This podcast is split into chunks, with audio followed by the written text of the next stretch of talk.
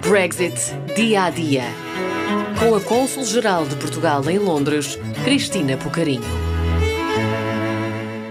O que terá de fazer um cidadão a quem foi atribuída uma autorização temporária de residência?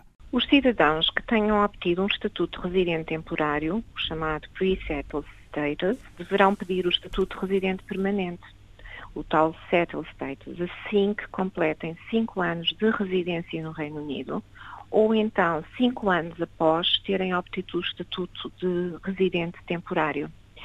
Para além disto, deverão sempre manter os seus dados pessoais atualizados no tal sistema do EU Settlement Scheme, o nome, o estado civil, a morada, os contactos de telemóvel e de e-mail e também o documento, o número do documento de identificação nacional que usaram para o pedido de estatuto de residente. Brexit dia a dia. Para mais informações, contacte as páginas oficiais dos Consulados de Londres e Manchester.